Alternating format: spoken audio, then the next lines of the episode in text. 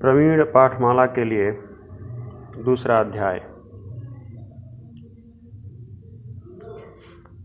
संस्कृत में एक प्रसिद्ध नाटक है, मृक्ष कटिकम, अर्थात मिट्टी की गाड़ी। यह नाटक शूद्रक ने लिखा है। इस नाटक में समाज की अच्छाइयों और बुराइयों को इस प्रकार दिखाया गया है कि वे आज भी विश्वसनीय लगती हैं। नाटक का नायक चारुदत्त है, वह धनी परिवार से है। धनिकों की बस्ती में रहता है। पर व्यापार में घाटा होने के कारण गरीबी में जी रहा है। धन के नाम पर उसके पास चरित्र और यश ही रह गया है। वसंत सेना नाम की गणिका उसे बहुत चाहती है। उसे चारुदत्त से प्रेम है, धन से नहीं। उस समय समाज में अन्याय और अत्याचार बढ़ रहा था। राजा को इसकी कोई चिंता नहीं थी। वह मौज मस्ती में रहता था। उसके राज्य में चोर, लुटेरे अपनी मनमानी और लूट मार करते थे। प्रजा इनसे बहुत त्रस्त थी, समाज में असुरक्षा व्याप्त थी।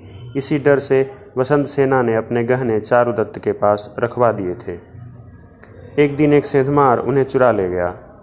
चारुदत्त को यह चिंता सताने लगी कि लोग उस पर दोष लगाएँगे कि उसने वसंत सेना की धरोहर हड़प ली। चारुदत्त को इस अपमान से बचाने के लिए उसकी पत्नी द्यूता ने अपना बहुमूल्य हार बसंत सेना के पास भेज दिया। इस बीच चोरी हुए आभूषण वापस वसंत सेना के पास पहुँच गए। वसंत सेना द्यूता का हार लौटाने के बहाने चारुदत्त के घर आती है। चारुदत्त का नन्हा बच्चा जिद कर रहा है, मुझे सोने की गाड़ी चाहिए। असल में उसके साथी अमीर परिवारों के थे और कीमती खिलौनों से खेलते थे। चारुदत्त के पुत्र को मिट्टी की गाड़ी से बहलाया जाना उनकी विवशता थी। बसंत सेना इस बात से दुखी होती है और बच्चे की गाड़ी को अपने आभूषणों से भर देती है। लौटते हुए भीड़ भाड़ में रथ बदल जाने के कारण बसंत सेना निर्जन स्थान में जा पहुँचती है। राजा के साले शंकर को चारुदत्त से ईर्ष्या है, क्योंकि बसंत सेना चारुदत्त की प्रेमिका है और वह भी बसंत सेना को चाहता है। इसलिए मौका पाकर शंकर बसंत सेना की हत्या का प्रयास करता है और लौटकर चारुदत्त पर बसंत सेना की हत्या का झूठा आरोप लगा देता है। न्यायाधीश के पास विवाद पहुँचता है, न्यायालयों में भी भ्रष्टाचार फैला है। राजा का साला न्यायाधीश को धमकाता है चश्मदीद गवाह को न्यायालय तक नहीं पहुँचने दिया जाता। चारुदत्त के विरुद्ध झूठी गवाही दी जाती है और सच्चे गवाहों के बयानों को भी तोड़ मरोड़ दिया जाता है। न्यायाधीश बिना देर लगाए चारुदत्त को मृत्युदंड सुना देता है।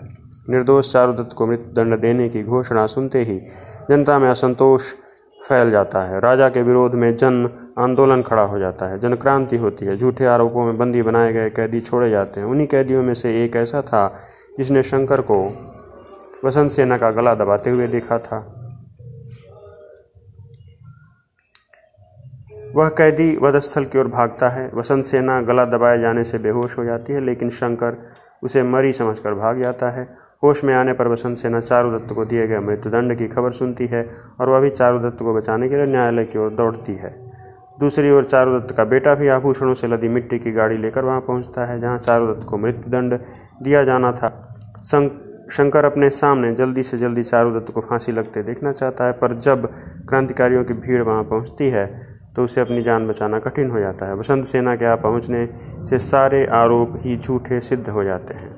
उधर क्रांतिकारी राजा को अपदस्थ कर देते हैं और चारुदत्त को छुड़ा लेते हैं। अंत में प्रजा ऐसे व्यक्ति को अपना राजा चुनती है, जो योग्य और न्यायप्रिय होता है।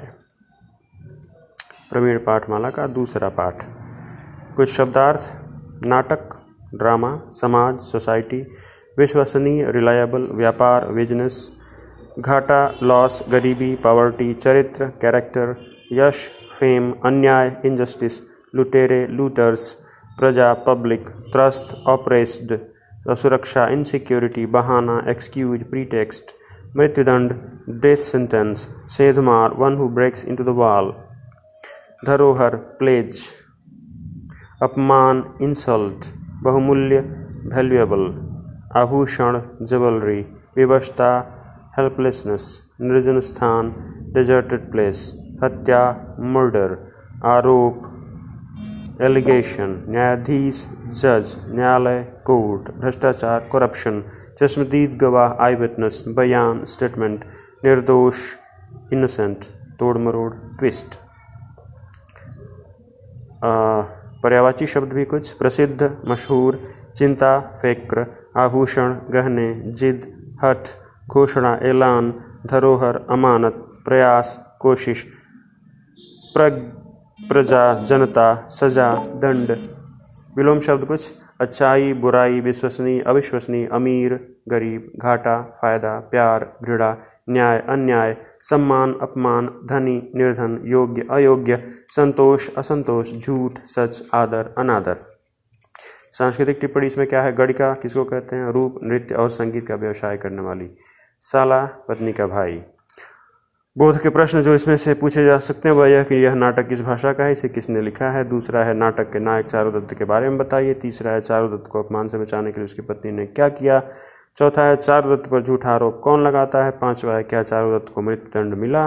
पांचवा, प्रजा कैसे व्यक्ति को अपना राजा चुनती है? सातवां, मृक्ष कटिकम नाटक की स्थितियाँ आज भी विश्वसनीय क्यों लगती हैं?